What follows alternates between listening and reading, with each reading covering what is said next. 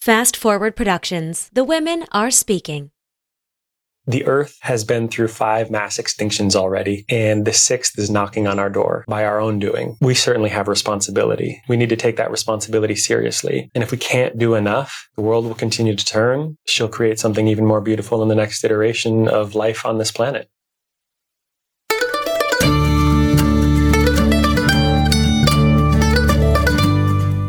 Listening to the Good Dirt Podcast.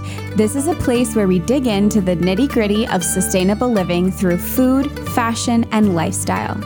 And we're your hosts, Mary and Emma Kingsley, the mother and daughter founder team of Lady Farmer.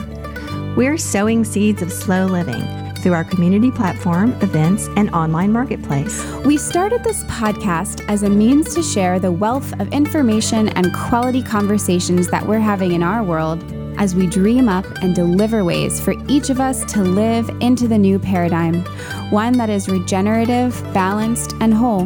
We want to put the microphone in front of the voices that need to be heard the most right now the farmers, the dreamers, the designers, and the doers. So come cultivate a better world with us.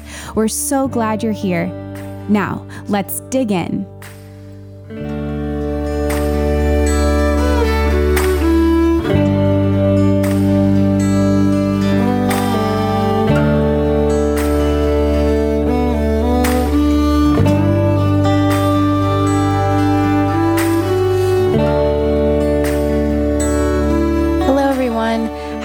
Friday.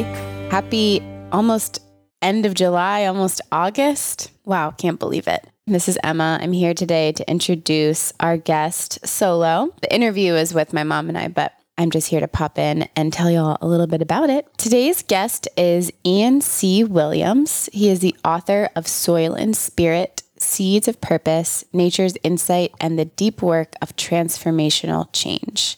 In this book, Ian draws the crucial link between the work of self actualization and the solution to the present day crises that we're facing on the planet.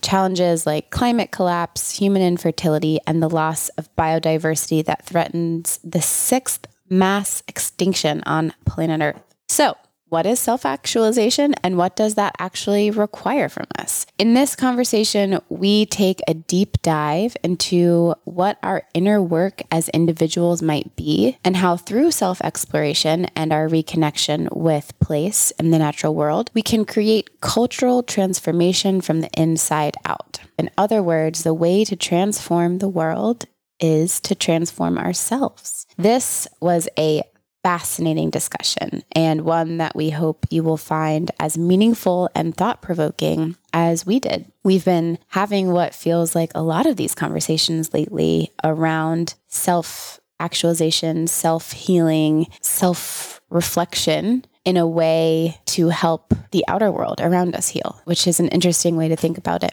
So, we hope you enjoy. Here is Ian C. Williams, educator and speaker, business advisor, personal transformation expert, and author of Soil and Spirit.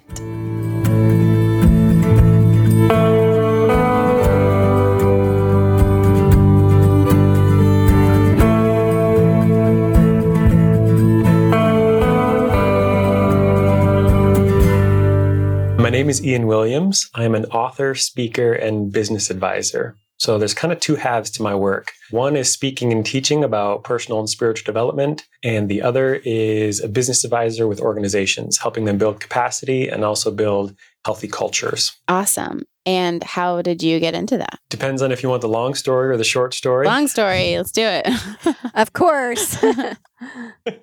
the personal and spiritual development work really came out of a decade long immersion into self discovery, which was out of necessity due to 12 years of substance use and abuse. So there's a long backstory there that we can dive into, but that's really where a lot of the introspection and those lessons came from. In terms of the business advising work, it really was informed by a lot of that personal work but also, of course, within the context of how I was showing up professionally at the time. When I got out of school, my undergrad, I went straight into youth education because of the science around it, right?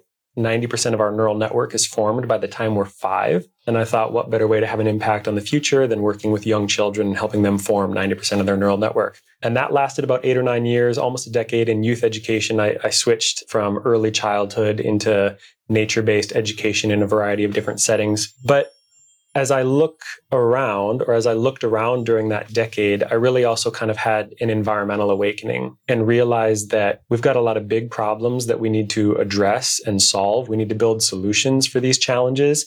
And we need to do it before these children come of age into adulthood. And so that requires working with organizations and adults that are already in existence. So having been a part of mission driven organizations in the past, I knew firsthand through experience that burnout culture was real you know that often the organization is not something that can actually keep you going long term. That really informed my grad school studies, which were largely focused on leadership strategy and organizational culture. So we really try and take a holistic approach in our work with organizations where we're focusing on not just business operations and strategy, but also employee well-being and engagement for the sake of social and environmental impact.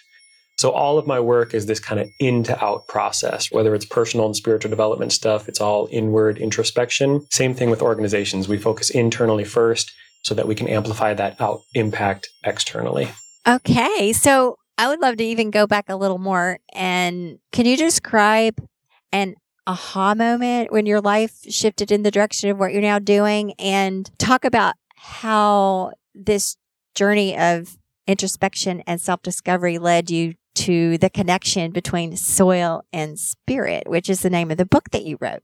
Yeah, there's been many aha moments, but the first one to go back to 2013, just for context purposes, this is about 10 years in substance use and abuse along the way, while I was in undergrad, I inherited a dog. I spent a summer subleasing a room with a bunch of guys. It was a great summer, and we ended up inheriting this dog. And then our lease came up, and it was like, well, who's going to take the dog? So I ended up inheriting the dog and had her for five or six years. I actually moved back in with my parents at that time. And she just wasn't the most stable of pups. We tried everything we knew how to try. We went to doggy psychologists. We tried doggy meds. We did training classes. We did all sorts of things. We went to the University of Minnesota and had a pretty, you know, extensive screening done. To make a long story short, we ended up letting go of her far too soon, in my opinion. It was, it was really early. She was probably only about six at the time. And so if anyone's ever had a pet, you know, they know that space that they occupy in your life and they know the pain that often accompanies losing them or letting them go. And that was, I think, compounded for me because I knew it was happening I knew we were cutting her life short, and that was really challenging. And so we took her to the vet for the last time on December 30th of 2013. It was a very traumatic experience for me emotionally. And just a couple days later, probably within the week, I was laying in bed awake at night and I was staring at the ceiling and I was thinking about some of the dreams that I had had. And I heard her kind of nudge the door open and I could feel her energy walk into the room and she hopped up on the bed next to me and I could see her and I could hear her, but she didn't make an imprint on the mattress. And it was, you know, still so soon after we let her go that I didn't think anything of it, right? It still felt very normal. So I rolled over and she curled up next to me and she let out a sigh and I fell asleep. And I woke up the next morning and I started journaling because I was using that and I still do use that as a means of processing. And I was writing about it as if it were a dream until I realized I was awake when that happened. And it was this completely profound mystical experience that I just had no way to wrap my head around. And it really shattered my perception of what I thought reality was. And that was undoubtedly the beginning of a new chapter. It was a huge pivot point and it really sparked a lot of the self discovery process and a lot of the intentionality that I still carry with me today. Oh, wow. What a story. I just want to cry. That's so amazing. I know we love dogs, so. oh yeah, we're big dog people here, and have let go of our dogs and have been through that. But I, I haven't had one come back so vividly. I mean, sure, I, I've had him come to me in dreams and so forth, but that kind of experience. So, what do you make of it? You say that, you know, it opened up your perception of reality, but can you be more specific than that? You know, what was the big learning from that? Well, I'll answer your question in two different ways what I learned was, holy cow, there's way more out there than I'm aware of. That was the initial takeaway was how do I even wrap my head around this? But I know that it happened. right? I mean, I experienced it firsthand. But I think the real learning occurred in the year, months and years after. As I was trying to make sense of it, I said, okay, this is profoundly spiritual experience.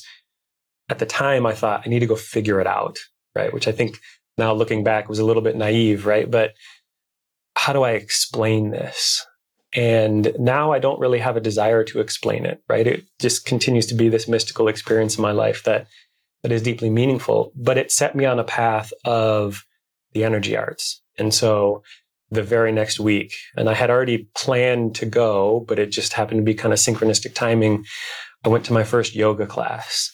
A couple weeks later, I went to my first meditation session. A couple months later, I started practicing Qigong and Tai Chi and martial arts. And so it just kind of unfolded all of these energy arts practices, which are, of course, you know, a tried and true method over thousands of years of refining the self for the sake of spiritual cultivation. Those practices at the time, and again, continue to be really their own versions of teachers in my life. And so with that specific experience, I don't necessarily have concrete lesson or a takeaway from a conceptual standpoint, but from an experiential standpoint, the takeaway was, you know, certainly I'm just going to immerse myself in these practices and I'm going to learn how to be with myself in a different way, which is something that I knew I needed to do because of my addiction, which was simply masking an underlying depression and anxiety. It was all of these things that converged in the moment.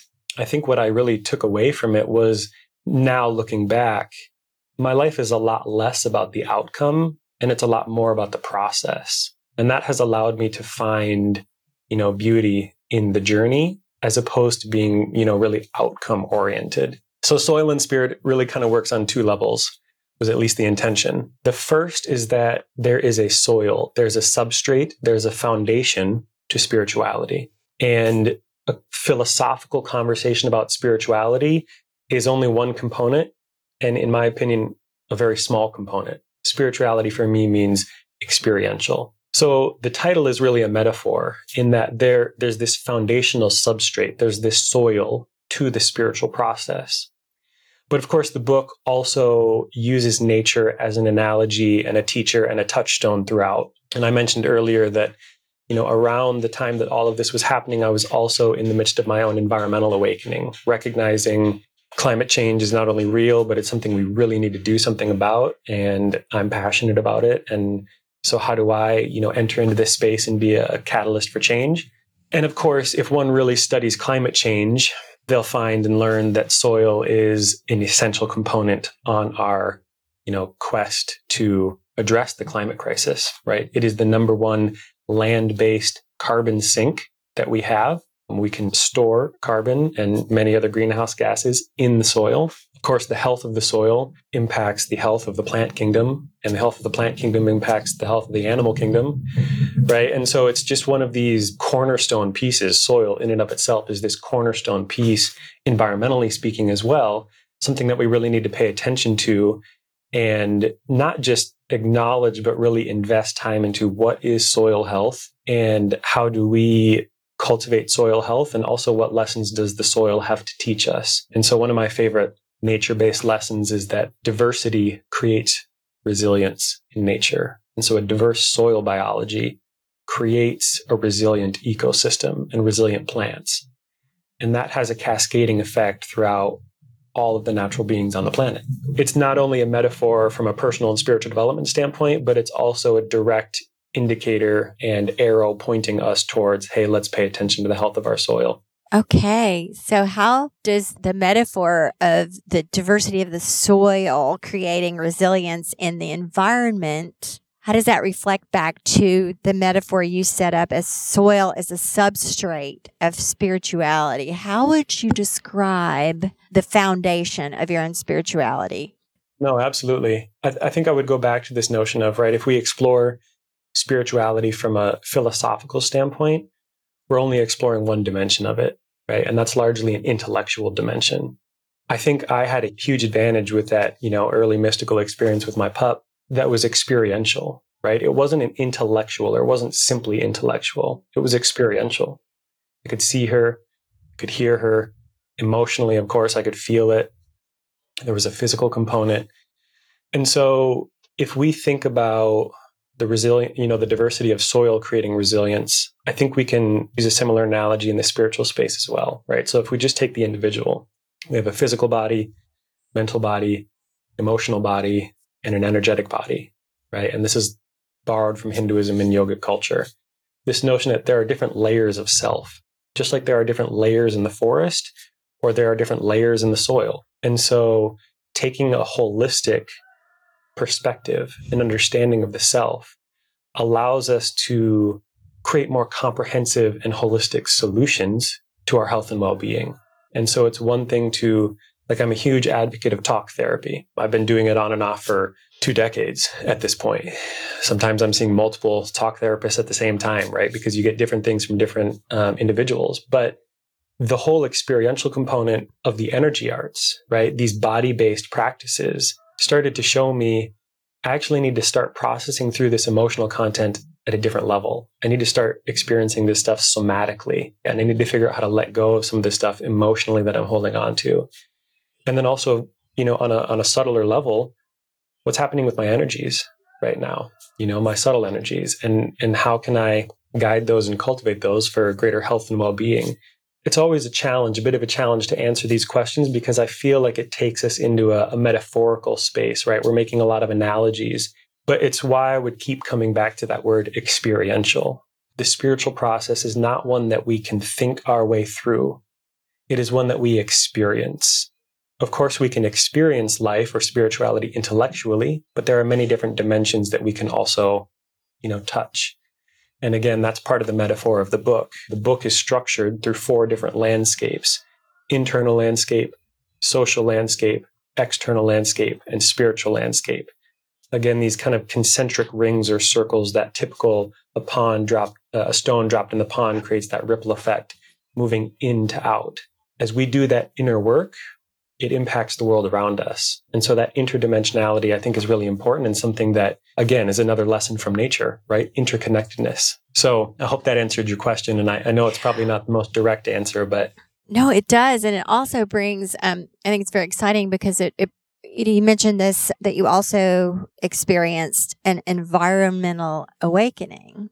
And I think a lot of people probably would profess themselves to be concerned about the environment and aware of climate change and taking action, doing the things they can as individuals to help it. But an environmental awakening sort of suggests something different, something deeper. And you, you allude to that when you say it becomes a somatic experience and ecological grief, ecological anxiety, you know, people really being disturbed by the, the data and the news. So I think of this as kind of like a, a thing from the neck up, but these things sort of enter in a more experiential way as you're describing and they become more of a somatic experience. And you sort of embody literally this environmental awareness.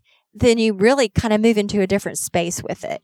And it becomes not just a, your cause it becomes more than just something that you're taking action on, but it becomes kind of a passion and a drive and something that it's really inside you. Yeah. And I would say, in other words, in my experience, it just doesn't feel bad anymore.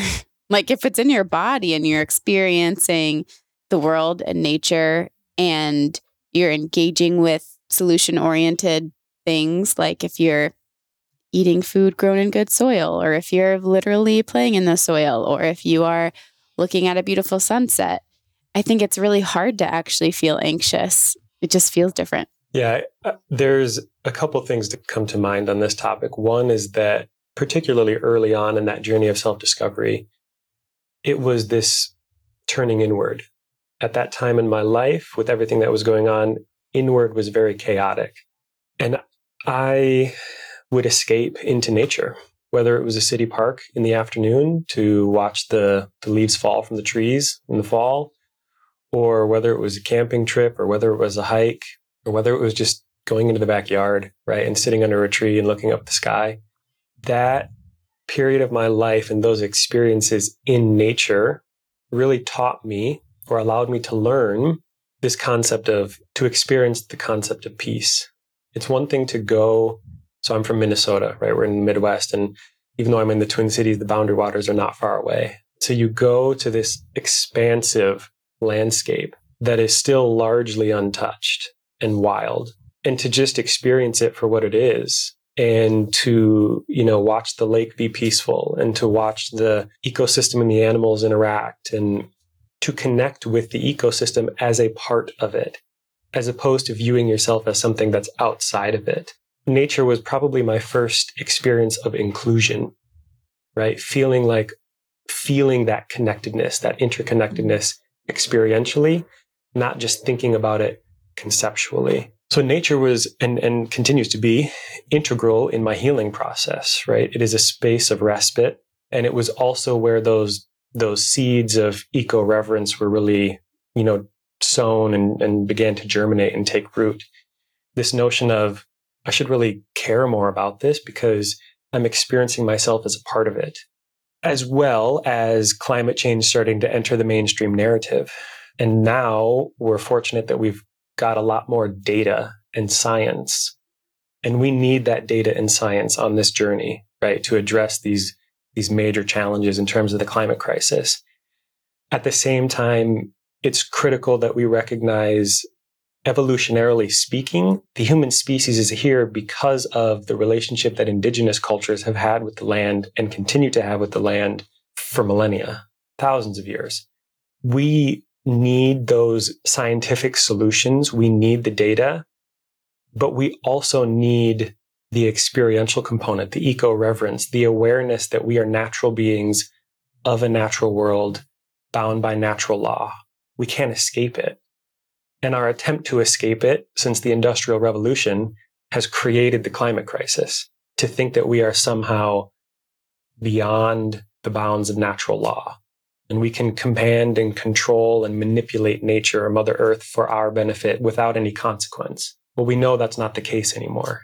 And indigenous cultures have known that much longer than Western civilization.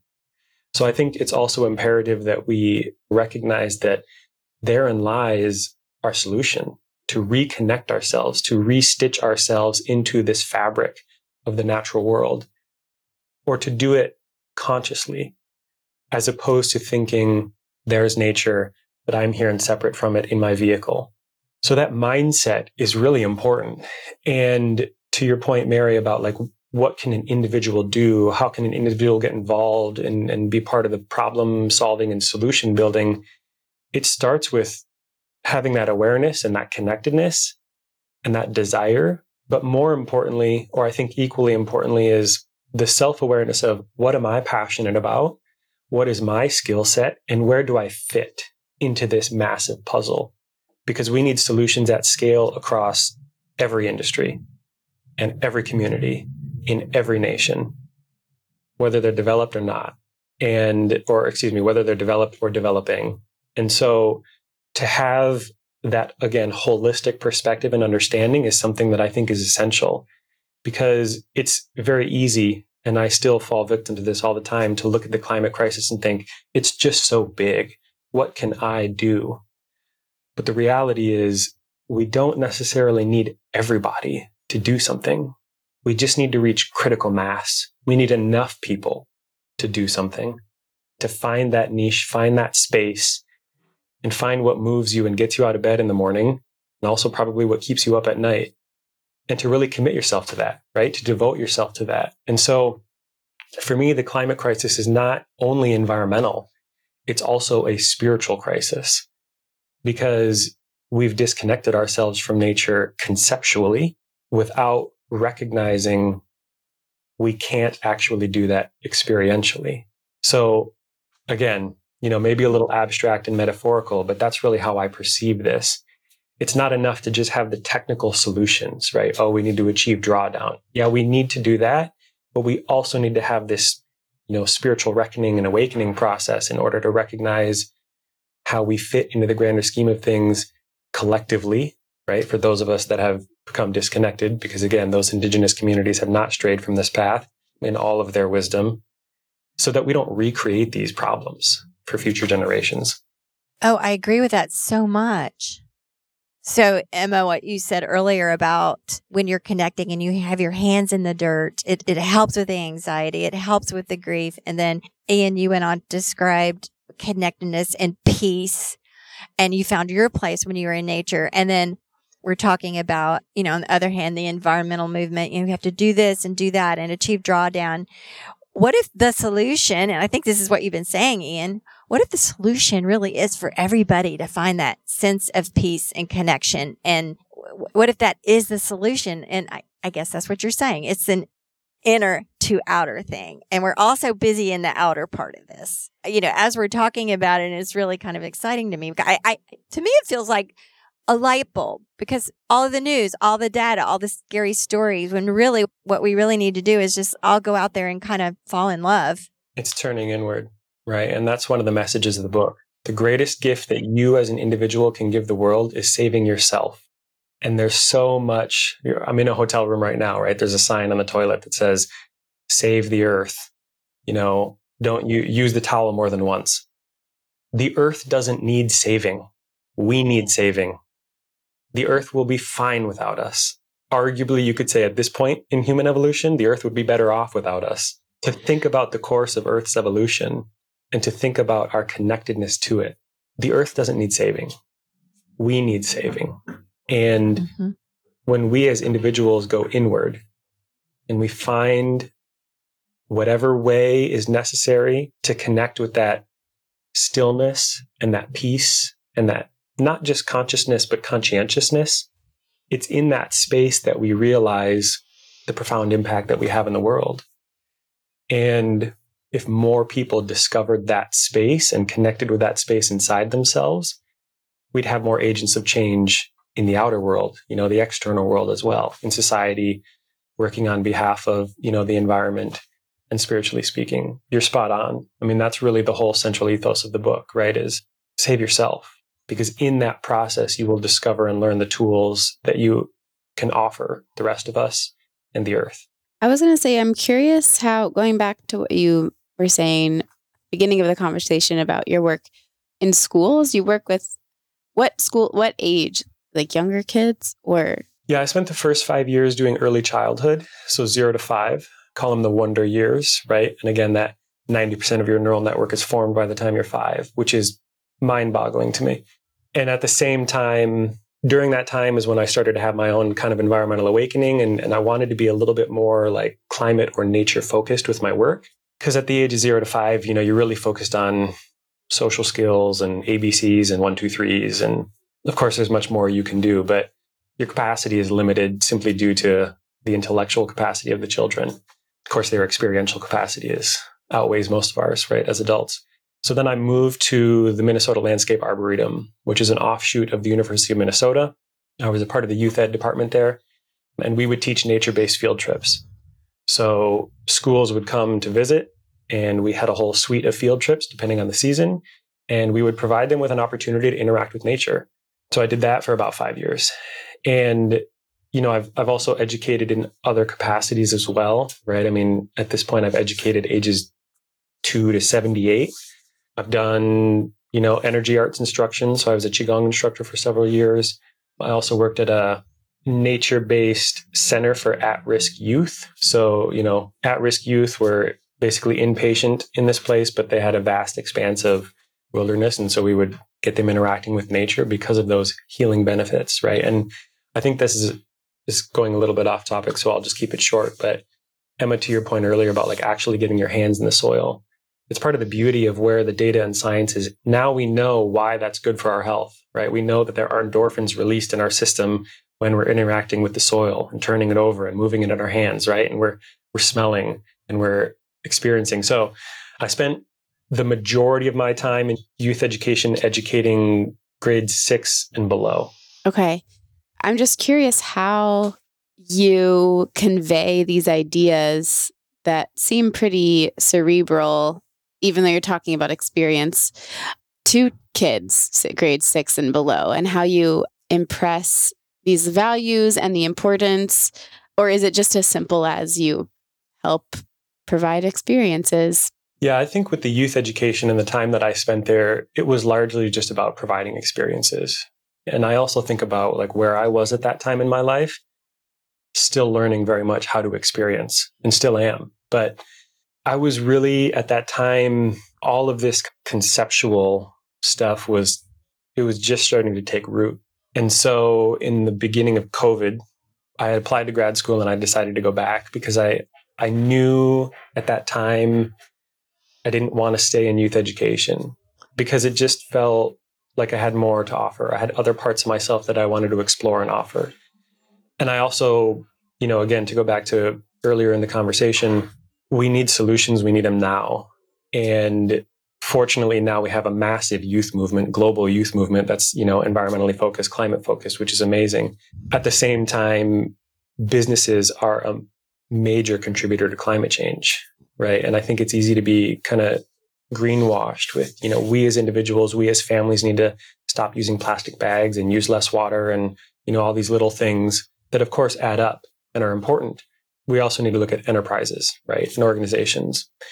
So I'm really motivated by, you know, the renewable space, climate space, climate tech, climate financial technology. We're, we're starting to see this whole social enterprise movement in businesses that are climate focused social focused, justice focused, equity focused, socially and environmentally. And so I decided to go back to school to really kind of send all this grist through the mill, right? That last decade of my life of, okay, these are these core pieces that are important to me, but how do I make sense of them and how do I put them into some sort of cohesive package to offer the world?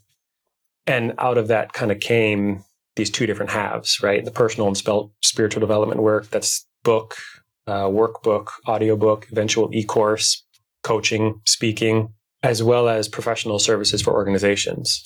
How do we focus on optimizing their business processes so they've got more capacity and bandwidth to think about employee, engage- employee engagement and well-being with the same philosophy at hand? How do we improve the health of these organizations so that they can then improve the impact, the positive impact that they're having in the world, as well as the positive impact that their people are having outside of the workplace? right? Because I've been an employee who's worked for a mission driven organization or multiple. And I spent a lot of time, evenings and weekends, complaining about work. It's not a constructive space to be in. And a lot of those solutions were very simple, or the organizational so- solutions that I was perceiving, I thought would be very simple, right? To just make a few changes to improve the working conditions. So it was all kind of birthed out of my own experience personally and professionally. And so now very grateful to have an opportunity to serve organizations that are mission driven to try and help improve the organizational health and well-being, but also the health and well-being of the people within those organizations. Do you find as you're working with these organizations kind of an awakening as to the importance of, of, of humans finding this deep connection with nature? I mean, you don't you don't expect to see this in a corporate office where y- you might have problems in the systems but and you know from your own experience that this environmental awakening this deep environmental awakening helped you so much how do you instill that in corporate america i'll speak to that question but the short answer is i don't. I see my role as a capacity builder and someone who's focused on culture. And i've very intentionally chosen to work in industry spaces and verticals that people are already largely aware of these issues. But uh, to answer your question on a, on a deeper level, Mary, we need to start with a conversation about equity. Not that it's not worth time, but it's unfair to expect someone who's just trying to keep the lights on or put food on the table or meet basic needs in life to care about something beyond themselves or outside their household. It's unreasonable to expect that of them because it's not part of human nature or condition. And so we can't really have this conversation, in my opinion, without having a conversation about equity under resourced communities. And social injustice and environmental justice are two wings of the same bird. We cannot separate them, which is why, you know, we as an organization have built in service models into our business processes, right? So we do the best that we can for every paying client. We do a buy one, give one we go find an organization that might not have the economic resources to hire us, but might still be able to benefit from our services. And we gift those services to them because there's a huge resource gap here.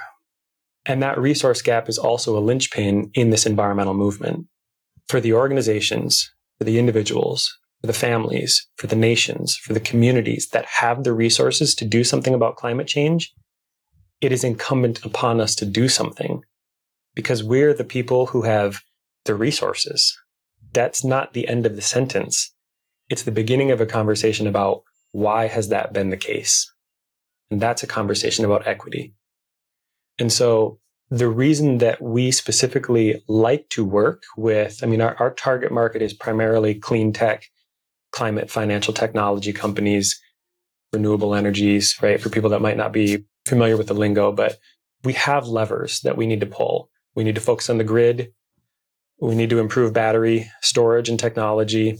Agriculture technology is huge. I mean, there's all sorts of things we need to do. And we have pillars that we're passionate about. And that's why we choose to work in those spaces. But at the same time, there's this social component. So maybe to answer your question more directly, Mary, we don't really try to get people to care about the environment. We try and give people and organizations the skills that they need to take care of their health and well-being and to raise their floor so that now they've got a bit more capacity to ask those deeper questions, those more kind of philosophical or metaphysical questions of, well, what do I care about? Who am I? How do I want to be a part of the solution? What am I passionate about? It's really hard to answer. It's really hard to ask and answer those questions. Again, if you're just trying to put food on the table and get through the day to day.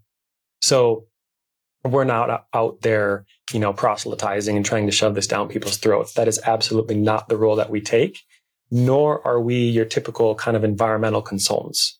We don't come in and, and do an audit and say, okay, well, you know, change out your light bulbs and here's how to reduce your emissions and et cetera, et cetera. We're trying to build a bridge between climate and the individual through well-being. Fundamental theory of change being if individuals have that awakening and that, that understanding of the interconnectedness, they'll naturally find their place in the world. And they'll naturally find a place that they want to be a part of the solution and they'll naturally devote themselves to that. That's so interesting. And it, it reminds me of when you and I spoke earlier, earlier conversation, and we were talking about how these deep nature experiences are largely an experience of privilege. That there are so many people that are not in a situation to go and have those moments at the boundary waters or or on a hike or the wild places are not accessible to to most of the world to to have those experiences. So yeah, I completely hear what you're saying that it's not about yelling at everybody that they need to go out and get have this deep nature connection so that we can save the world.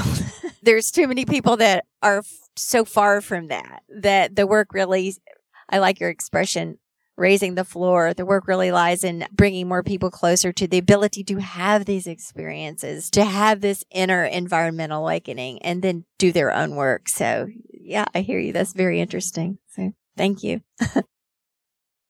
what gives you hope for future of humanity and its relationship to the earth? So much. I spent a full decade of my life being very defeated around this specific concept just very fatalistic. And I had a teacher at a permaculture training one time teach me a really valuable lesson by sharing a simple story. She said, Ian, we need people on both ends of the spectrum. We need people out in the streets who are protesting and trying to, you know, fix the current paradigm. But we also need people on the other end of the continuum that are out trying to build a new paradigm. Mm-hmm. And one person can't do both it's too emotionally taxing to be on both ends of the continuum at the same time. Though my opinions about that statement are a bit more nuanced now, I think one person can be on both ends of the continuum if they know how to manage themselves well. It was what I needed to hear at the time. It gave me permission to accept the fact that I'm really passionate about building new systems.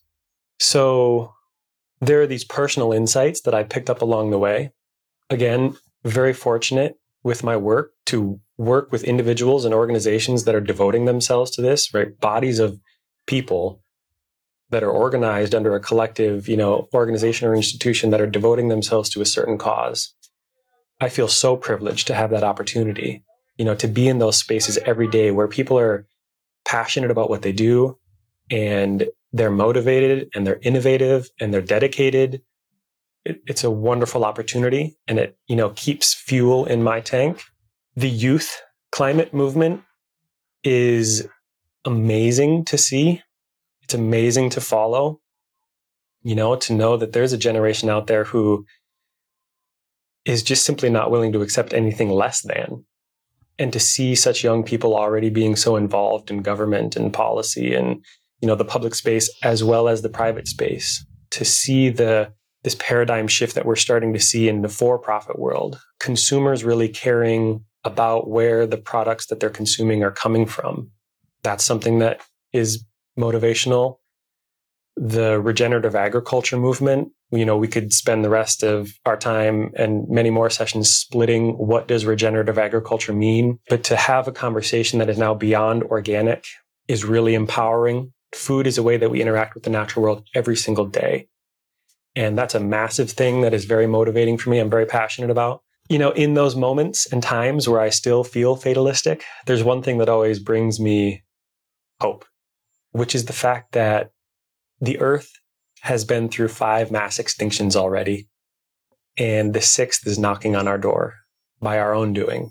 And should that sixth mass extinction come to pass, it might not be the worst thing in the world because each time the Earth has created something more beautiful than the last. And so that's also something that brings me hope, right? And reminds me that we certainly have responsibility and we need to be, we need to take that responsibility seriously and if we can't do enough, the world will continue to turn and she'll create something even more beautiful in the next iteration of life on this planet. I'm with you on that. I I admit to taking great comfort in that. and and what you said earlier like the earth is going to be just fine. That's the answer I give myself when I start experiencing eco grief. You see it so easily in abandoned buildings and malls and things. It's like on one end, you're like, oh, and then you're like, oh, wait, there's literally plants growing out of it. And that it's sort of that image is like, yeah, the, the earth will endure and has endured. And we might, we might do ourselves in here, but in the end, it'll all be okay. That's I, that's the way I feel. I mean, a lot of people don't maybe don't feel maybe that, that, that that's so okay, but anyway, that's where I am on it. But so, Ian, for for someone listening to this, and you know, this is certainly a, a, a lot of very complex ideas and thoughts going on here, and uh, you know, a listener might be struggling to, gosh, what can I do to have more of an inward experience of this? where can I begin as an individual to walk this soil and spirit journey? What I would say is that all of the solutions you seek begin with sitting still. The age of information brought with it the age of distraction. We have more information, we have more convenience, we have more comfort than we've ever had in the history of the human species and civilization with that comfort and convenience has not come peace. And so there may be a lot to sift through, but the way out is in. The way that we get ourselves out of this mess that we've created is by going inward. And the beauty of that process is that there's not necessarily a handbook for it. And so to connect back to the earlier part of our conversation about the energy arts, it's one reason why I gravitate towards them so strongly. These are processes and systems and technologies of self refinement and cultivation that have been refined over thousands of years, long before Western science and data arrived in the world. People were finding ways to cultivate themselves from within. So, from a motivational standpoint, that's what I would say. From a tactical standpoint, because I think that's really where you're trying to get with this question, I would go back again to those four layers of self right, that are borrowed from yoga culture the physical body, the mental body, the emotional body, and the energetic body. There are ways to interact with each of those layers of self. But of course, the awareness needs to be maintained that it's all one experience. We're not only one individual, but we are one life. Very literally. We're exchanging oxygen and carbon dioxide with the plants. We're exchanging atoms when we're, you know, out in the world. Like we are literally one life and the science backs it up. So think about those four layers of self and just go through a systematic process of how you can interact with each layer. You know, so I mentioned earlier, like I'm a big proponent of talk therapy, but I recognize that it's one dimensional. And so when I uncover certain emotional content in talk therapy, I might need to go about processing through it in a different way. And that has largely led me to the energy arts, which have taught me how to be in my body, right? How to experience the discomfort or the pain and then to let it pass, right? To let it alleviate itself. And sometimes I actually need to work through it. And sometimes I just need to let go and stop identifying with it, stop being attached to it. Those are foundational building blocks. Physically, we need to take care of ourselves if we're going to devote ourselves to these grand challenges in the world, right? Because burnout is real. Mentally, we need to stay stable. We need that equanimity to be balanced, to not get too out of whack when things get challenging, because they will get challenging. Same emotionally. And so this is part of my work in terms of personal and spiritual development is trying to provide a systematic way to move through these processes, these different layers of self, to make it less ethereal and more tangible. So, one thing that I often tell people, and this is a process that it's kind of come out of my own work that can be applied to either one of those layers of self is it's the BOPIT process, right? Every business needs an acronym. Brainstorm, organize, prioritize. It was also a wonderful game from the 90s. I wonder where all of those plastic devices are now laying in a landfill. But let's be very literal and tangible. What do I want to do about my physical health? Sit down and brainstorm a bunch, a bunch of opportunities, a bunch of solutions. Write down a list of 20 or 30. Really force yourself to go big. After you've brainstormed all of them, then you can organize them. Look at your list organize it categorically. Maybe some is strength training, maybe some is flexibility training, maybe some is cardio training, maybe some is nutrition, whatever. You've got a bunch of ideas, organize them, find a way to organize them because you won't think about them in an organized manner. And then you can move to that third process, which is prioritize. Take your organized lists and all those ideas and recognize that most of them are crap. And you should cross 90% of them off and just focus on the few pieces that are really going to move you forward and in the beginning, for someone who feels like I'm just starting my journey, what I would say is it doesn't matter where you start, it just matters that you start. It took me 10 years to realize that I should be asking the question what do I need today? Do I need to go lift weights today, or do I need to go on a run today, or do I need to go do yoga, or, or do I need to sit in meditation, or do I need to journal? In the beginning, I wasn't thinking about that stuff systematically. I was just doing it. I was just trying to experience it. Again, it doesn't necessarily matter where you start, it matters that you start. And find a way to move through that process systematically. Use the scientific method to teach yourself about yourself. You are your own greatest teacher. And there's plenty of information out there in the world that can help you, but there's also a lot of noise that can distract you. And so that's where that self awareness piece is key to recognize what you're going to allow into your sphere conceptually and experientially and also recognize like what you can say no to and just let it go hmm. because it's far too easy to overcomplicate this process. Yeah, when we're talking about this sort of thing with people, it gets around to what about the person? Again, the person that is just concerned about getting food on the table, they are hungry, they are busy, they can't think about any of this stuff. What would you say to that person? Like i'm i'm interested in all this and i i want to have more more of this experience but i just can't. Life is just got me.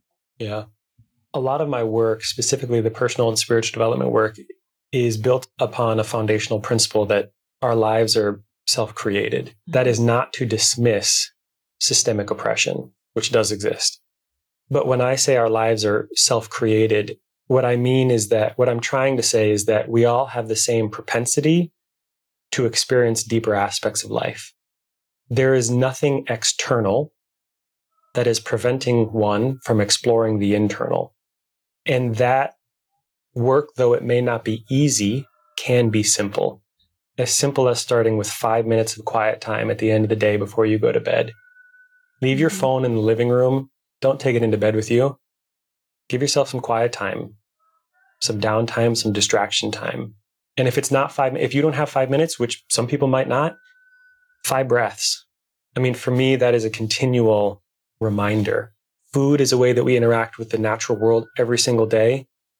breath is the way that we interact with our physical body every single day. And becoming conscious of breath, it might sound a little woo woo, but it really opens up a whole new dimension of life, right? To experience just the bliss of breathing and the abundance of being in your physical body. And it might teach you things that you don't want to hear, but chances are good that it's teaching you things that you need to hear.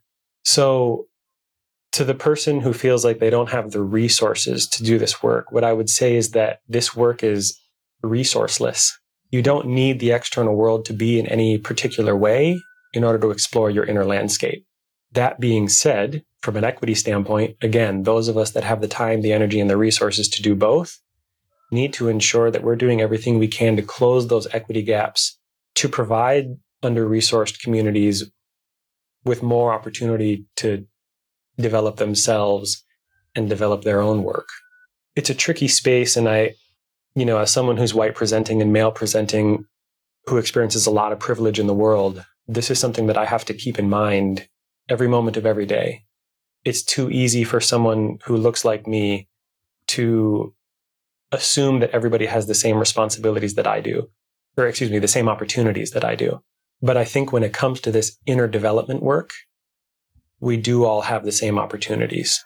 I think that's very beautifully said, very well articulated. And yeah, I just want to affirm that. I believe it that even uh, someone who feels like they have, they are so overwhelmed with life and responsibilities or financial burdens or whatever, you do have your breath because you are here and you're breathing on the planet and start there.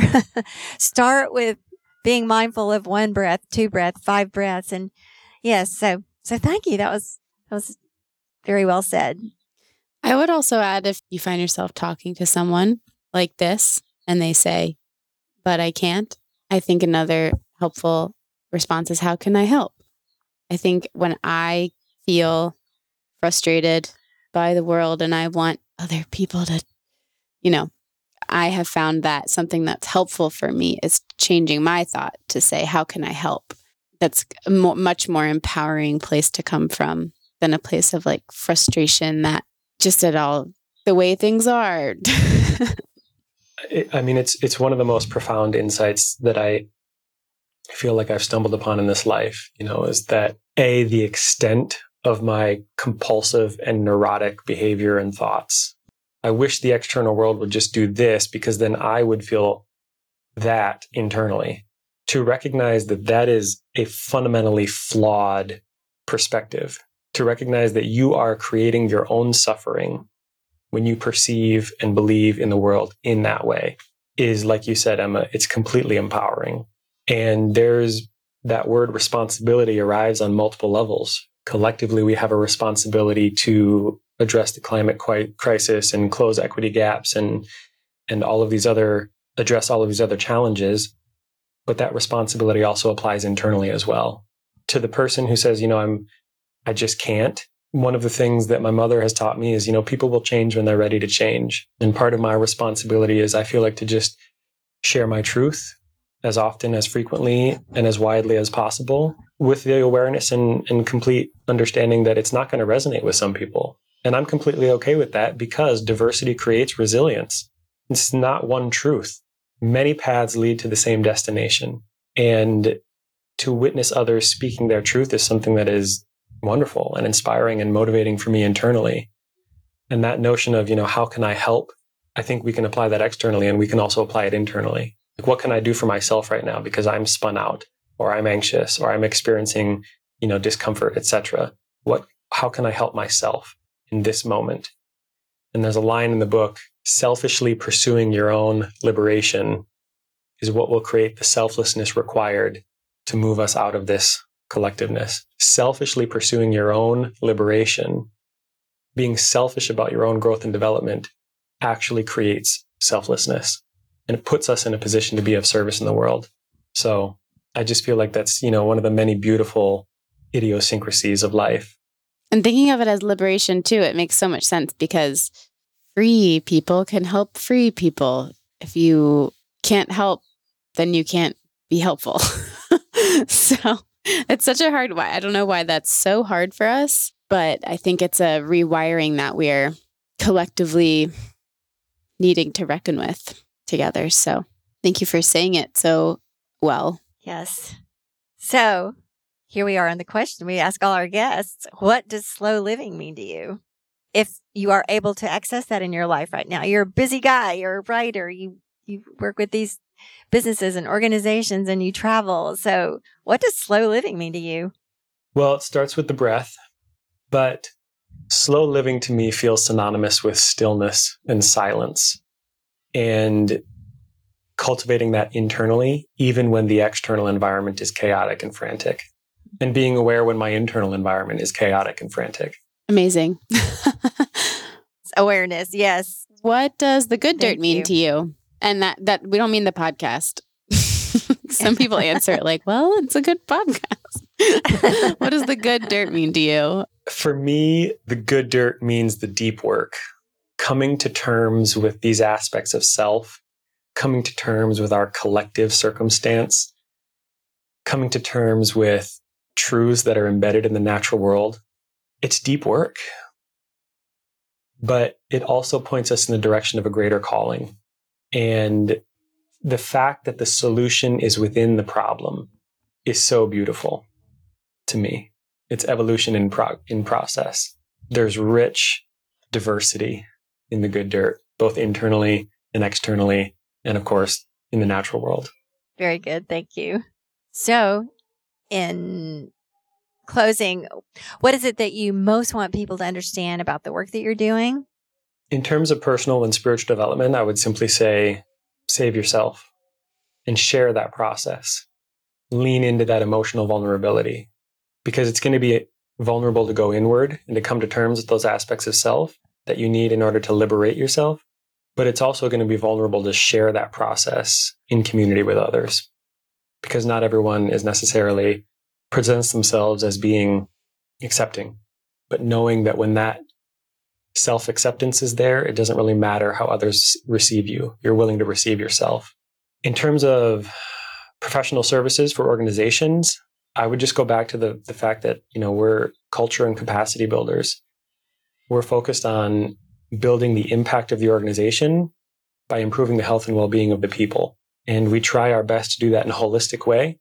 And we really see our, our mission as supporting mission driven organizations. So if there are mission driven leaders or, you know, frontline staff out there of, of organizations that feel like they might resonate or connect with this work, please reach out. Collaboration is what's going to create the innovation needed to build these solutions at scale. Thank you so much. This has been such an amazing conversation. And for those listeners that are intrigued by these ideas, of course you are. That's why you're listening today.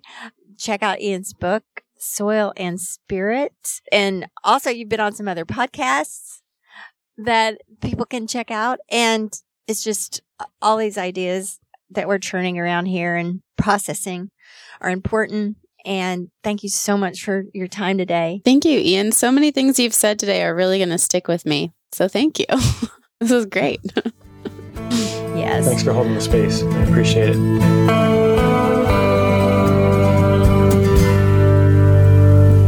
Thank you for tuning in, calling in, and spreading the good dirt. We love hearing from you. You can reach our listener voicemail at 443 459 1950. That's 443 459 1950. You can find this number in our show notes and in our Instagram profile. This show is produced by Lady Farmer, a slow living lifestyle community, and the original music is composed and performed by John Kingsley.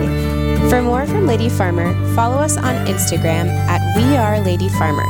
That's We Are Lady Farmer. Or join us online at www.ladyfarmer.com. We'll see you next time on The Good Dirt. Goodbye.